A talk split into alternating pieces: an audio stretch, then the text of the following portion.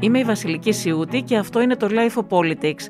Σήμερα θα μιλήσουμε με τον καθηγητή συνταγματικού δικαίου από τη Θεσσαλονίκη Κώστα Χρυσόγονο για τα δικαιώματα και τις ελευθερίες που περιορίζουν τα μέτρα για την πανδημία, για το νομοσχέδιο για την παιδεία, αλλά και για τη διαδικασία άρσης ασυλίας από το Ευρωκοινοβούλιο του καταδικασμένου Χρυσαυγίτη Γιάννη Λαγού. Είναι τα podcast της Lifeo. Κύριε Χρυσόγονε, το προηγούμενο Μάρτιο με το πρώτο lockdown είχαμε και περιορισμούς των δικαιωμάτων αλλά και της προσωπικής ελευθερίας που θεωρήθηκαν δικαιολογημένοι λόγω των κινδύνων για τη δημόσια υγεία από την πανδημία. Τότε δεν γνωρίζαμε τη διάρκεια που θα είχαν. Τώρα βλέπουμε ότι και συνεχίζονται και εντείνονται τα μέτρα αυτά που περιορίζουν δικαιώματα και ελευθερίες. Θεωρείτε ότι υπάρχει κατάχρηση από την πλευρά της εκτελεστικής εξουσίας ή όχι; Ορισμένα από τα μέτρα τα οποία έχουν ληφθεί, κατά τη γνώμη μου, παραβιάζουν το Σύνταγμα. Παραδείγματος χάρη, η απαγόρευση των συναθρήσεων το τετραήμερο του Πολυτεχνείου ε, και η τωρινή επίσης γενική απαγόρευση συναθρήσεων άνω των 100 ατόμων ε, υπερβαίνουν τα όρια του άρθρου 11 του Συντάγματος διότι αυτό επιτρέπει την απαγόρευση συγκεκριμένων συγκεντρώσεων, συναθρήσεων μάλλον, και όχι οποιονδήποτε συναθρήσεων θελήσει οποιοδήποτε να κάνει, είτε με λιγότερα είτε με περισσότερα από 100 άτομα. Ε, στην ουσία δηλαδή δεν έχουμε απαγόρευση συγκεκριμένης συνάθρησης με απόφαση της αστυνομικής αρχής όπως επιτρέπεται με βάση το Σύνταγμα, αλλά έχουμε αναστολή της ισχύως του άρθρου 11 του Συντάγματος για ένα τετραήμερο στην περίοδο του Πολυτεχνείου και της επαιτίου του Πολυτεχνείου και τώρα γενικώς ε, για συναθρήσεις άνω των 100 ατόμων. Άρα εκεί έχουμε ξεφύγει από τα συνταγματικά πλαίσια, κατά τη γνώμη μου. Σαφώς έχουμε ξεφύγει από τα συνταγματικά πλαίσια. Σε άλλες περιπτώσεις τα πράγματα δεν είναι τόσο ξεκάθαρα. Ε, ξέρετε, το Σύνταγμα περιέχει γενικές διατάξεις. Δεν περιέχει διατάξεις λεπτομεριακές οι οποίες ε, να έλκονται σε εφαρμογή με απόλυτα σαφή τρόπο στη μία ή στην άλλη περίπτωση, είναι ζήτημα ερμηνείας. Ε, θα σας έλεγα ότι γενικώς οι απαγορεύσεις που έχουν επιβληθεί και στην ελευθερία της κίνησης και στην οικονομική ελευθερία και σε σειρά άλλων δικαιωμάτων σαφώς αποτελούν δραστικούς περιορισμούς των δικαιωμάτων αυτών από την άλλη μεριά, βεβαίως, δεν μπορεί να αγνοήσει κανείς την ανάγκη προστασίας της δημόσιας υγείας, η οποία επίσης είναι συνταγματικό αγαθό. Άρα πρέπει να γίνει μια στάθμιση σε κάθε περίπτωση. Τώρα, ε, θέλω να ελπίζω ότι η ισχύ των μέτρων δεν θα επιμηγυνθεί για πάρα πολύ, ότι πλησιάζουμε προς τη λήξη τους, ε, δεδομένου ότι ήδη έχουν αρχίσει να ε, χρησιμοποιούνται ευρέως ε, οι εμβολιασμοί και άρα να περιορίζεται ο κίνδυνος για το γενικό πληθυσμό. Θέλω να ελπίζω ότι θα επανέλθουμε σε κατάσταση ομαλότητας το συντομότερο δυνατό και πάντως μέσα στο 2021, ούτως ώστε να αρθούν τα μέτρα. Μία άλλη κριτική που κάνει η αντιπολίτευση προς την ε, κυβέρνηση και μοιάζει να έχει μια λογική βάση είναι με αφορμή το νομοσχέδιο για την παιδεία ότι δεν θα έπρεπε η κυβέρνηση, το Υπουργείο Παιδείας εν προκειμένου, να καταθέσει ένα τέτοιο νομοσχέδιο που προκαλεί αντιδράσεις ε, από τους φοιτητές και από άλλους ε, φορείς της παιδείας. Ο, δεν θα έπρεπε να καταθέσει λοιπόν αυτό το νομοσχέδιο από τη στιγμή που είναι σε αναστολή, ας το πω έτσι, ε, το δικαίωμά τους να διαμαρτύρονται, επειδή δεν επιτρέπονται οι συναθρήσεις. Από τη μία λοιπόν οι φοιτητές όταν κατεβαίνουν κατηγορούνται ότι δεν ε, τηρούν ε, τα μέτρα ε, και από την άλλη η κυβέρνηση φέρει ένα νομοσχέδιο για το οποίο θέλουν να διαμαρτυρηθούν όπως είναι συνταγματικό δικαίωμά τους. Ποια είναι η δική σας γνώμη πάνω σε αυτό; Είναι προφανές ότι η κυβέρνηση εκμεταλλεύεται τη συγκυρία για να φέρει ρυθμίσεις οι οποίες υπό διαφορετικές συνθήκες θα προκαλούσαν ακόμη πιο μαζικές διαμαρτυρίες. Είναι επίσης προφανές ότι αυτή τη στιγμή δεν υπάρχει ανάγκη να έρθουν ρυθμίσεις π.χ. για την πανεπιστημιακή αστυνομία για την προστασία των ανατότων εκπαιδευτικών ιδρυμάτων δεδομένου ότι τα ανώτατα εκπαιδευτικά ιδρύματα λειτουργούν κατά βάση με τηλεκπαίδευση. Ε, από την άλλη μεριά όμως, μια και αναφέρεστε σε αυτό το συγκεκριμένο νομοσχέδιο, ε, να σας πω ότι κατά τη γνώμη μου τα ανώτατα εκπαιδευτικά ιδρύματα χρειάζονται προστασία των χώρων τους. Το είδαμε αυτό τα προηγούμενα χρόνια. Σαφώς χρειάζεται αστυνόμευση. Αλλά η αστυνόμευση αυτή δεν πρέπει και δεν μπορεί να γίνεται από ένα αστυνομικό σώμα που θα ελέγχεται από το Υπουργείο Προστασίας του Πολίτη, όπως συμβαίνει με βάση το νομοσχέδιο το οποίο κατέθεσε η κυβέρνηση και συζητείται τώρα στη Βουλή, διότι τούτο πλήττει το αυτοδιοίκητο των ανώτατων εκπαιδευτικών ιδρυμάτων. Ωραία, αφού πήγατε εκεί, ας πάμε λοιπόν και στην ουσία του νομοσχεδίου. Ήθελα να σας ρωτήσω και γι' αυτό, γιατί ε, είστε καθηγητής ε, συνταγματικού δικαίου. Στο δικό σας το Πανεπιστήμιο υπήρχαν προβλήματα, θέματα ασφάλειας; Βεβαίως υπήρξαν. Βεβαίως υπήρξαν. Και τα ζήσαμε όλοι μας. Ε, τι, τι προβλήματα συγκεκριμένα υπήρχαν στο δικό σας πανεπιστήμιο; Εμένα προσωπικά μου είχαν σπάσει δύο φορές το αυτοκίνητο. Ε, στην, ε, στους συναδέλφους μου του τομέα, με την εξαίρεση του δικού μου γραφείου που είναι λίγο απομακρυσμένο γωνιακό, εν πάση περιπτώσει, στα υπόλοιπα γραφεία του τομέα ε, είχαν μπει και είχαν σπάσει, είχαν πάρει υπολογιστές, ε, είχαν γίνει καταστροφές. Ε, πριν από χρόνια βέβαια αυτό, όχι τώρα πολύ πρόσφατα. Πριν από ναι. ίσως κάτι τέτοιο. Ε, εν πάση περιπτώσει, η ουσία είναι ότι πράγματι χρειαζόταν αστυνόμευση ε, στα πανεπιστήμια. Όχι δεν, δεν μπορούσε να γίνει αλλιώς, χωρίς, χωρίς αστυνομία, με άλλο σώμα, με ιδιωτική φύλαξη για παράδειγμα, δεν θα μπορούσε να γίνει. Ε, αυτό υπήρχε. Ε, τα, τα πανεπιστήμια ανέθεταν σε εταιρείες security ε, με ανάθεση εργολαβίας τη φύλαξη των χώρων τους. Αλλά αυτοί οι φύλακες ήταν άοπλοι, ε, ήταν λίγοι και είχαν και μια νοοτροπία λίγο, ας πούμε, να αποφεύγουν... Ε, ναι, μα και, και η αστυνομία τώρα είπαν ότι θα είναι άοπλοι όμως, οπότε τι θα αλλάξεις ως προς αυτό; Για μένα αυτό που θα έπρεπε να αλλάξει θα ήταν ότι θα έπρεπε να δημιουργήσει... Και δεν θα μπορούσαν κιόλας να έχουν όπλα έτσι μέσα στο πανεπιστήμιο. Για, για μένα αυτό που θα έπρεπε να αλλάξει θα ήταν ότι θα έπρεπε να δημιουργηθεί ένα σώμα το οποίο ε, να είναι αστυνομικό σώμα, να έχει ελαφρύ, θα έλεγα, οπλισμό, δηλαδή όχι πυροβόλα όπλα, αλλά ε, αστυνομικές ράβδους και ε, άλλα παρεμφερή, ε, και το οποίο, το κυριότερο αυτό είναι, να υπάγεται στις εντολές των Πριτανικών αρχών. Διότι αυτοδιοίκηση, η οποία κατοχυρώνεται στο Σύνταγμα, σημαίνει ότι τα πανεπιστήμια αντιμετωπίζουν, διοικούν τις υποθέσεις τους με δικά τους όργανα. Άρα θα έπρεπε να υπάρχει πανεπιστημιακή αστυνομία, η οποία να μην είναι ε, να μην να αναθέτει εργολαβικά στην εταιρεία security τάδε, ας πούμε, αλλά είναι ένα σώμα που να αποτελείται από ανθρώπους που θα είναι κατά κύρια και αποκλειστική απασχόληση σε αυτό το πράγμα και οι οποίοι θα προστατεύουν τους χώρους του Πανεπιστημίου, επαναλαμβάνω, κάτω από τις εντολές του Πρίτανη και της Συγκλήτου, ε, ναι. του, του, της κεντρικής εξουσίας η οποία έχει και ιστορικά προηγούμενα πολύ άσχημα με το σπουδαστικό της ασφάλειας ε, και με διάφορα άλλα που γινόταν και στα μετεμφυλιακά και στα δικτατορικά χρόνια αλλά και τα οποία, εν πάση περιπτώσει, είναι και ανώφελα και δεν υπάρχουν και πουθενά σε άλλη χώρα. Εκείνο το οποίο υπάρχει σε διάφορες χώρες, παραδείγματος χάρη στις ΗΠΑ, είναι ακριβώς πανεπιστημιακή αστυνομία. Κάμπου Πολλή λέγεται στις ΗΠΑ και υπάγεται στις εντολές των Βρετανικών αρχών. Αυτό που λέει η κυβέρνηση και θέλω να μου πείτε αν θεωρείτε αυτή την απάντηση της ε, σωστή ή όχι, είναι ότι η δικαιολογία της τέλος πάντων είναι ότι οι Βρετανικές αρχές είχαν την ευθύνη όλο το προηγούμενο διάστημα και δεν κατάφεραν να έχουν τα πανεπιστήμια την ασφάλεια που θα έπρεπε να έχουν. Αυτή είναι η απάντηση της κυβέρνησης. Είναι δικαιολογημένη κατά τη γνώμη σας; Είχαν την ευθύνη, αλλά δεν είχαν τα μέσα.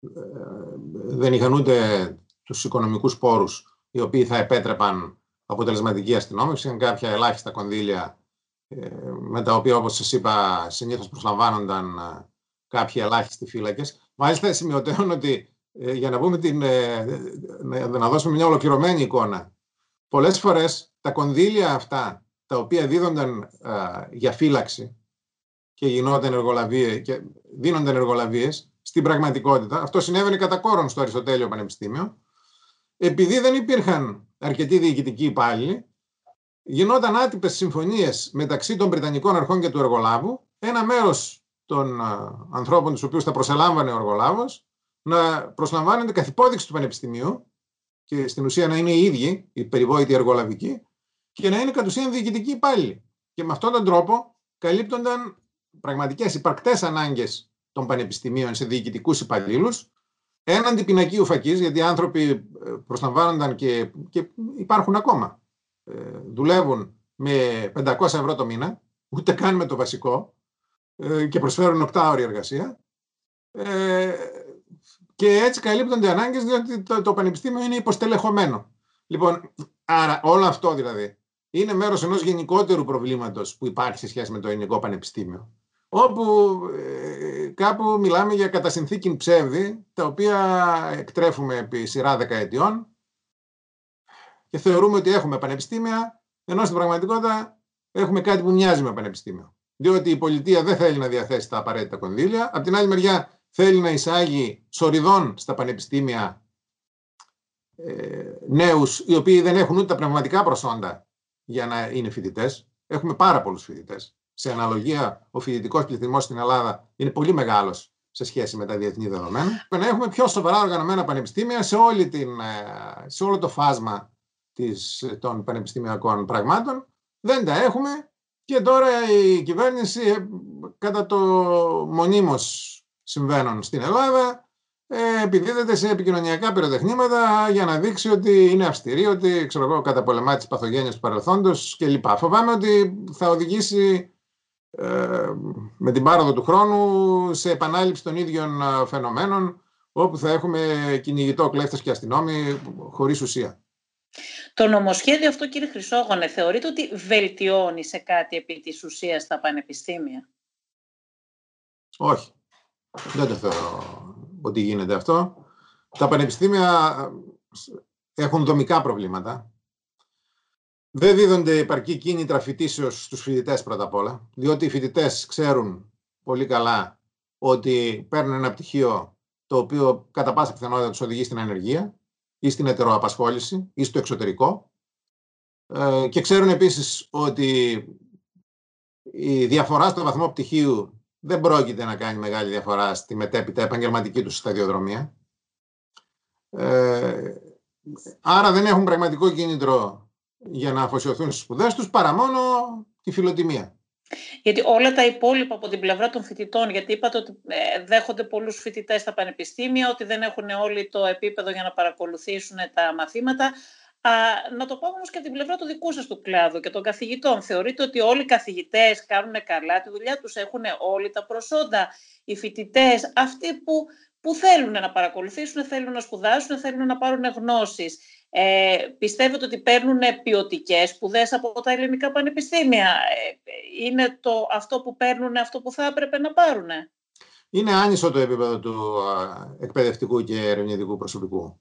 Υπάρχουν αρκετοί οι οποίοι είναι πάρα πολύ καλοί στο αντικείμενό τους ο καθένας και η κάθε μία. Ε, υπάρχουν και άλλοι οι οποίοι είναι, οι οποίοι είναι μέτροι έως, έως κακοί.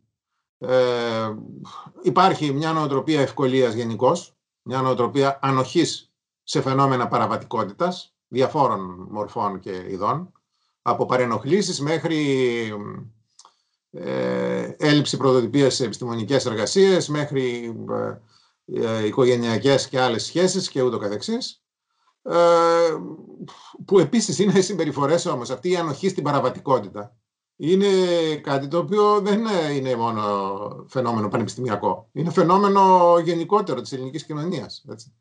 Δηλαδή τα προβλήματα του πανεπιστημίου στην πραγματικότητα είναι προέκταση των γενικότερων προβλημάτων της ελληνικής κοινωνίας. Εν πάση περιπτώσει η ουσία είναι ότι το κράτος δεν δίνει επαρκή κίνητρα ούτε στο διδακτικό και ερευνητικό προσωπικό. Οι μισθοί βρίσκονται σε επίπεδα γελία σε σχέση με τα ευρωπαϊκά δεδομένα. Ε, άρα, στην ουσία, δεν μπορείς να προσελκύσεις ανθρώπους με υψηλά προσόντα. Αυτοί οι περισσότεροι θα φύγουν στο εξωτερικό. Και όσους θα προσελκύσεις θα βρίσκονται σε διαρκή πειρασμό να κάνουν και κάτι παράλληλο για να ζήσουν. Πολύ απλά.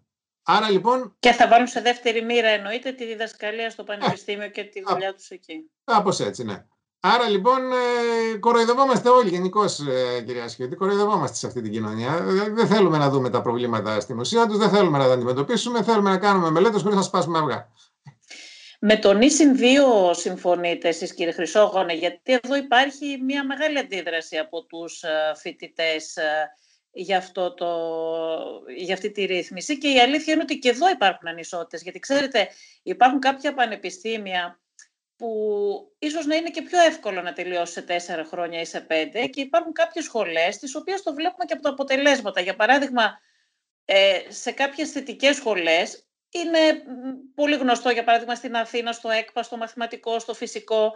Ο μέσος όρος αποφύτησης είναι πάρα πολύ μεγάλος, είναι πάνω από 7 χρόνια νομίζω.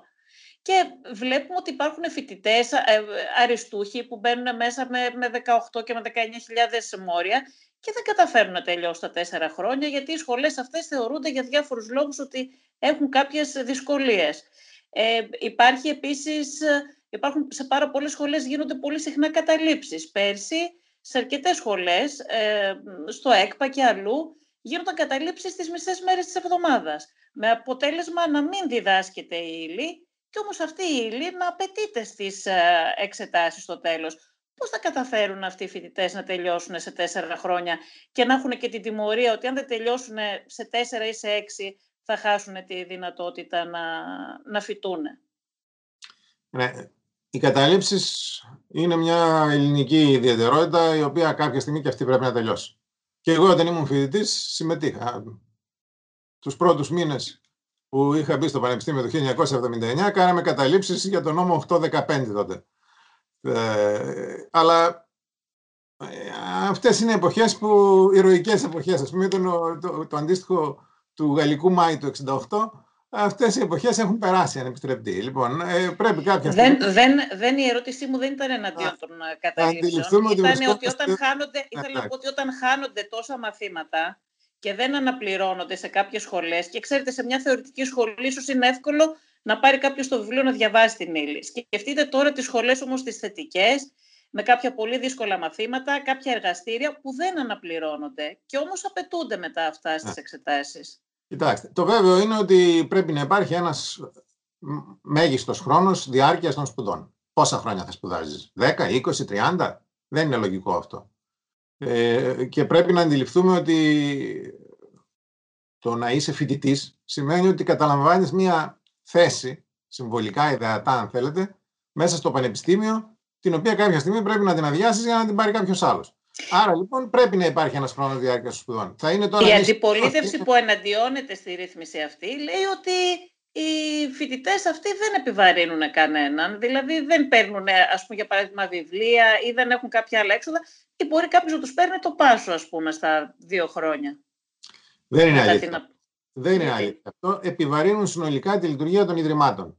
Διότι και η διοικητική μέρημνα γίνεται δυσκολότερη όταν έχεις δεκάδες χιλιάδες εγγεγραμμένους φοιτητές και δεν ξέρεις πραγματικά τι σου γίνεται. Ε, και ούτε είναι δυνατόν να δίνουν επαόριστον εξετάσεις. Δηλαδή, πόσες φορές θα πρέπει να μπορείς να εξεταστείς σε ένα μάθημα, 10, 15, 100 και να απορρίπτεσαι διαρκώς, διότι δεν έχεις ε, διαβάσει και πηγαίνεις. Ε, μήπως και τυχόν να σταθείς τυχερός και το περάσεις. Αυτά τα πράγματα δεν γίνονται σε καμιά άλλη ευρωπαϊκή χώρα οι σπουδές πρέπει να γίνονται με έναν ρυθμό. Όχι τόσο εντατικό ώστε να εξουθενώνει τους φοιτητές, αλλά όχι και τόσο χαλαρό ώστε να είναι το πανεπιστήμιο ξέφραγο αμπέλι. Πρέπει να υπάρχει ένας ρυθμός, όπως και σε όλα τα πράγματα. Λοιπόν, ε, άρα, επαναλαμβάνω, πρέπει να υπάρχει ένας μέγιστος χρόνος διάρκειας σπουδών. Το ποιος θα είναι αυτός, σαφώς εξαρτάται και θα πρέπει να συναρτηθεί και από το είδος της σχολής και από τη διάρκεια των σπουδών στη σχολή κλπ. Διότι, παραδείγματος χάρη, στην ιατρική που είναι 6 χρόνια δεν μπορεί να είναι νησιν 2, θα πρέπει να είναι νησιν 3 τουλάχιστον. Αλλά σε κάθε περίπτωση ένας μέγιστος χρόνος διάρκειας σπουδών πρέπει να υπάρχει, όπω κατά τη γνώμη μου πρέπει να υπάρχει και ένας μέγιστος αριθμός εξεταστικών περιόδων στις οποίες να μπορείς να δίνεις μάθημα. Δεν είναι δυνατόν να δώσεις ένα μάθημα 50 φορές. Δηλαδή, Είπατε πριν ότι αυτό δεν γίνεται σε καμία άλλη ευρωπαϊκή χώρα. Σωστά, σε καμία άλλη ευρωπαϊκή χώρα δεν γίνεται, αλλά στις υπόλοιπες ευρωπαϊκές χώρες, στα πανεπιστήμια, έχουν και καλύτερη οργάνωση ε, και είναι πιο φιλικά προς τους φοιτητές. Εδώ έχουμε ένα πανεπιστήμιο που πολλές φορές είναι εχθρικό προς τον φοιτητή. Δεν θα έλεγα και το νομοσχέδιο αυτό, αυτή είναι και η διαμαρτυρία των φοιτητών, ε, μόνο τους αφαιρεί δικαιώματα. Είναι σαν να είναι ε, τιμωρητικό για τους ε, φοιτητές. Δεν θα έλεγα ότι είναι ακριβώς εχθρικό το πανεπιστήμιο. Απλά είναι χαλαρό έως αδιάφορο. Δεν υπάρχει ακαδημαϊκή ατμόσφαιρα στο βαθμό που θα έπρεπε να υπάρχει. Και δεν υπάρχει και συναγωνισμός βέβαια με την καλή έννοια του όρου. Δηλαδή αυτό δεν υπάρχει ούτε και μεταξύ των καθηγητών. Στη Γερμανία αν είσαι καθηγητής και δεν γράφεις σχεδόν διαρκώς, δεν λέω όχι να ασχολείσαι διαρκώς, αλλά εν πάση περιπτώσει κάθε χρόνο να παρουσιάζεις μία, δύο, τρεις εργασίες, κάτι να παρουσιάζεις. Δεν υπάρχει, θα σε αναγκάζουν σε παρέτηση. Δηλαδή η αποδοκιμασία με την οποία θα σε αντιμετωπίσουν οι συνάδελφοί σου και η απαξίωση είναι τέτοια ώστε σε αναγκάζουν να παραιτηθείς. Εδώ στην Ελλάδα υπάρχουν άνθρωποι οι οποίοι έχουν γίνει τακτικοί καθηγητές πριν από 20 χρόνια και έρχονται και δεν γράψαν τίποτα. Και κανείς δεν τους ενοχλεί. Και έχουν και ηγετικό ρόλο στις σχολές τους. Δηλαδή είναι ένα γενικότερο ζήτημα νοοτροπίας μια νοοτροπία ευκολίας, όπως σας είπα, και ανοχής στην παραβατικότητα, στη ραθυμία και ούτω καθεξής, η οποία διακατέχει γενικώς την ελληνική κοινωνία. Κάποια στιγμή πρέπει όμως να τις ξεπεράσουμε τις νοοτροπίες αυτές, γιατί με αυτά και με αυτά από εκεί που ε, είμαστε... αυτό ήθελα να σας ρωτήσω. Ακριβώς ότι το νησιν 2 ε, θα μπορούσε να είναι κάτι που έχει μια λογική αν το Πανεπιστήμιο παρήχε τα εφόδια στους ε, φοιτητές ε, έτσι ώστε να μπορούν να οργανώσουν τις σπουδές τους και να ανταποκριθούν. Όταν, στα δίνει το, όταν σου δίνει το Πανεπιστήμιο αυτή τη δυνατότητα, φυσικά και θα μπορούσε να έχει λογική αυτό, να υπάρχει αυτή η απέτηση να τελειώνεις νωρίς. Αλλά είναι και αυτό που είπατε πριν, ότι υπάρχει αυτή η ανισότητα. Ούτε όλα τα πανεπιστήμια είναι το ίδιο. Υπάρχουν πανεπιστήμια στην Ελλάδα που λειτουργούν καλύτερα, υπάρχουν πανεπιστήμια που λειτουργούν χειρότερα. Έτσι δεν είναι; Έτσι είναι και υπάρχουν και πανεπιστήμια τα οποία λειτουργούν ε, με τρόπο περίεργο θα έλεγα. Δηλαδή πανεπιστήμια που βρίσκονται σε ε, περιοχές που δεν υπάρχει ουσιαστικό ενδιαφέρον ούτε από τους φοιτητές ούτε από τους καθηγητές. Καθηγητές, οι λεγόμενοι αλεξιπτωτιστές καθηγητές. Φοιτητές που επίσης φοιτούν εξ αποστάσεως, δεν συμμετέχουν στην διδακτική διαδικασία και πηγαίνουν μόνο για να δίνουν εξετάσεις. Υπάρχουν διάφορα. Θα έπρεπε να επανεξετάσουμε συνολικά την δομή της ανώτατης εκπαίδευσης, αλλά αυτό θα είχε πολύ μεγάλο πολιτικό κόστος θα έπρεπε να λιγοστέψει ο αριθμός των φοιτητών, ε, θα έπρεπε να λιγοστέψει και ο αριθμός των καθηγητών, να βελτιωθούν οι αποδοχές των καθηγητών οπωσδήποτε, να βελτιωθούν οι συνθήκες της υλικοτεχνικής υποδομής, πράγμα που θα μπορούσε να γίνει αν είχαμε λιγότερα τμήματα και λιγότερα ιδρύματα. Θα έπρεπε σαφώς να υπάρξει αποκέντρωση. Κακώς υπάρχει αυτός ο υδροκεφαλισμός και του Αριστοτελείου και του Καποδιστριακού στην Αθήνα. Θα έπρεπε τα, τα, μεγάλα πανεπιστήμια δεν έπρεπε να είναι στις μεγάλες πόλεις. Έπρεπε να είναι στην περιφέρεια. Έπρεπε να είναι στη Θράκη βασικά. Στην Ήπειρο ίσως. Στα νησιά ενδεχομένως. Σε περιοχές δηλαδή που είναι και ε, απομονωμένες και υποβαθμισμένες για άλλους λόγους θα έπρεπε με αυτόν τον τρόπο να δίνει η πολιτεία κίνητρα Δυστυχώς η πολιτεία πάει ιδρύει ένα τμήμα ας πούμε, στη Φλόρινα και το αφήνει στην τύχη του ε, ξεκάρφωτο ένα τμήμα ας πούμε, που δεν μπορεί να υπάρξει αυτό. Πρέπει να υπάρχει ολόκληρο πανεπιστήμιο, διότι πρέπει να καταλάβουμε ότι δεν μπορείς να σπέρνεις τμήματα παντού σαν να δίνεις απλώς ένα πουρμποάρ στο ένα ή τον άλλο νομό. Αλλά επαναλαμβάνω, αυτά είναι γενικότερες παθογένειες της λειτουργίας του πολιτικού συστήματος στη χώρα, οι οποίες υπάρχουν δυστυχώς εδώ και να μην πούμε από την ίδρυση του νέου ελληνικού κράτους, από πάρα πολλά χρόνια, εν πάση περιπτώσει και οι οποίες αντιμετωπίζονται κατά τρόπο αποσπασματικό και ε, ε, εν είδη πυροτεχνήματος, όπως φοβάμαι ότι είναι ένα πυροτέχνημα και το νομοσχέδιο αυτό. Βλέπετε εσείς η κυβέρνηση να έχει κάποιο όραμα για την παιδεία, κάποιο σχέδιο ή βλέπετε κάποιον άλλο, κάποιο άλλο κόμμα, άλλους πολιτικούς να έχουν μια πρόταση σοβαρή, ολοκληρωμένη για το πώς θέλουν ε, να είναι η παιδεία; Ούτε για την παιδεία, ούτε για τη χώρα βλέπω να έχει κανείς ολοκληρωμένο σχέδιο. Ε, και μια και μιλάμε τώρα για την σημερινή κυβέρνηση, ε, για ποια παιδεία μιλάμε τώρα, δηλαδή η σημερινή κυβέρνηση δεν έχει καταφέρει να κάνει ούτε ε, αυτά τα οποία είχε υποσχεθεί ότι θα τα κάνει μέσα σε 100 μέρες δεν έχει καταφέρει να τα κάνει σε σχεδόν δύο χρόνια. Μπουλντόζες στο ελληνικό έχουν μπει, έτσι για να πούμε ένα παράδειγμα. Ε, θα ήθελα να σας ρωτήσω για κάτι άλλο που δεν έχει κάνει η κυβέρνηση και έχει, είχε πει ότι θα κάνει ε, σε σχέση με τους ε, δύο καταδικασμένους της χρυσής αυγής που διαφεύγουν της ε, σύλληψης, τον Χρήστο Παπά και τον Λαγό. Ε, νομίζω ότι με την υπόθεση του Λαγό, εσείς ήσασταν και ευρωβουλευτής, ε, για την υπόθεση του Παπά ξέρουμε ότι δεν ξέρουμε αν είναι στην Ελλάδα ή αν έχει φύγει στο εξωτερικό. Από το Υπουργείο Προστασίας του Πολίτη έχουν πει ότι έχουν κάνει τις διαδικασίες για να βγει διεθνές ένταλμα σύλληψης σε περίπτωση που είναι εκτός Ελλάδας. Παρ' όλα αυτά καθυστερεί πάρα πολύ το διεθνές ένταλμα σύλληψης και δεν ξέρουμε γιατί δεν έχει βγει. Και για το λαγό πάλι υπάρχει μια γραφειοκρατία που σε εμάς φαίνεται απίστευτη. Για ποιο λόγο δηλαδή δεν ε, έχει γίνει δυνατή η σύλληψή του. Και θα ήθελα να μας πείτε λίγο γι' αυτό, γιατί ξέρω ότι έχετε ασχοληθεί με το θέμα. Καλά, για μένα την περίπτωση παπά δεν ξέρω τις λεπτομέρειες, ούτε είμαι ποινικολόγος. Απλά στατιστικά το να διαφύγει της σύλληψης ένας από τους 40, πόσοι καταδικάστηκαν, ε, θεωρώ ότι δεν είναι κάτι το περίεργο και αργά ή γρήγορα θα συλληφθεί. Ούτως ή άλλως δεν κερδίζει και τίποτα με το να διαφεύγει τη σύλληψη και να κρύβεται, διότι ο χρόνος αυτός στον οποίο, τον οποίο ε, διαφεύγει τη σύλληψη δεν πρόκειται να υπολογιστεί ως χρόνος εκτίσεως ποινής και άρα στην πραγματικότητα τον εαυτό του κοροϊδεύει ο κ. Παπάς.